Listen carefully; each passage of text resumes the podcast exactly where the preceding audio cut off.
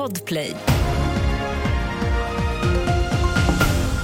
Först om att polisen ännu inte har gripit någon misstänkt efter skottlossningen mot en bostad i Norrköping igår kväll. Flera personer fanns i bostaden men ingen skadades fysiskt. Det är andra gången på ett dygn som det skjuts mot en bostad i Norrköping och polisen undersöker eventuella samband.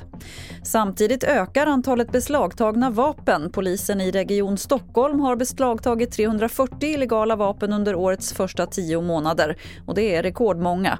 Enligt polisen beror det bland annat på ökade ökade polisinsatser och att kriminella oftare är beväpnade.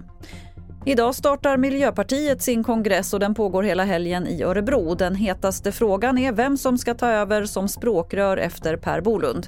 Anti Berg är på plats i Örebro. När valberedningen presenterade sitt förslag, då var den helt övertygad om att Daniel Heldén hade störst stöd. Sen dess har ett antal både distrikt och till exempel före detta språkrör som Gustaf Fridolin gått ut och talat för den andra kandidaten, huvudkandidaten Magnus P. Wolin. Så att hur läget nu är, det vet vi inte. Jag tror, och de flesta tror, att Heldén ändå vinner eftersom valberedningen har, eh, stö- har kontakter i hela landet. Men eh, osvuret är bäst. Fler nyheter finns på tv fyra punkt se. Jag heter Lotta Wall.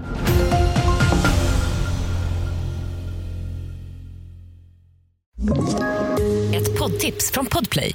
I podden Något Kaiko garanterar röskötarna Brutti och jag Davva dig en stor doskratt. Där följer jag pladask för köttätandet igen. Man är lite som en jävla vampyr. Man har fått lite blodsmak och då måste man ha mer. Udda spaningar, fängslande anekdoter och en och annan arg rant. Jag måste ha mitt kaffe på morgonen för annars är jag ingen trevlig människa. Då är du ingen trevlig människa, punkt. Något Kaiko, hör du på Podplay. Därför är gardinerna.